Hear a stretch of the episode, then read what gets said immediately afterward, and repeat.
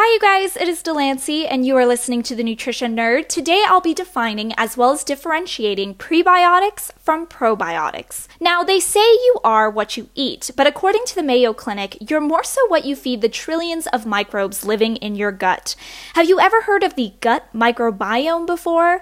This refers to the incredible micro ecosystem of microscopic organisms, mostly bacteria, living in the lining of your intestines. Now, over the years, researchers have come to understand that the nature of this microbial community can have a huge impact on one's overall health, affecting digestion to mental health. Now, with that logic, what we choose to eat, and thereby what we choose to feed our microbiome, can greatly affect our well being. The healthier and happier the microbes, the healthier and happier the human being.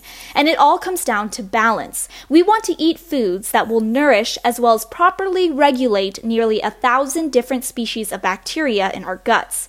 Now, there are two ways we can do this. We can help the microbes that already exist in the gut by feeding them foods they like, otherwise known as prebiotics, or we can introduce new living microbes to the community via probiotics.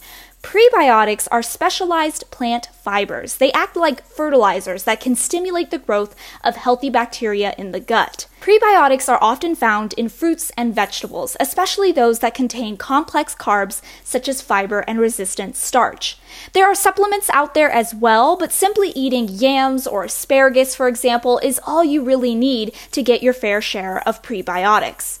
Probiotics contain live organisms. They too can come in either food or supplement form. Classic dietary examples include yogurt, sauerkraut, kombucha, or kimchi, all of which are fermented foods. If you do eventually choose to select a pre or probiotic supplement, just remember that these aren't well regulated and you may not be getting all that you're paying for. When it comes to caring for your gut, I think eating healthy in the first place is all you really need to get started. If you want to learn or do more, seeking the help of a nutrition professional would be a wise next step. This has been the Nutrition Nerd. Hopefully, you learned something new today, and I will catch you in the next one.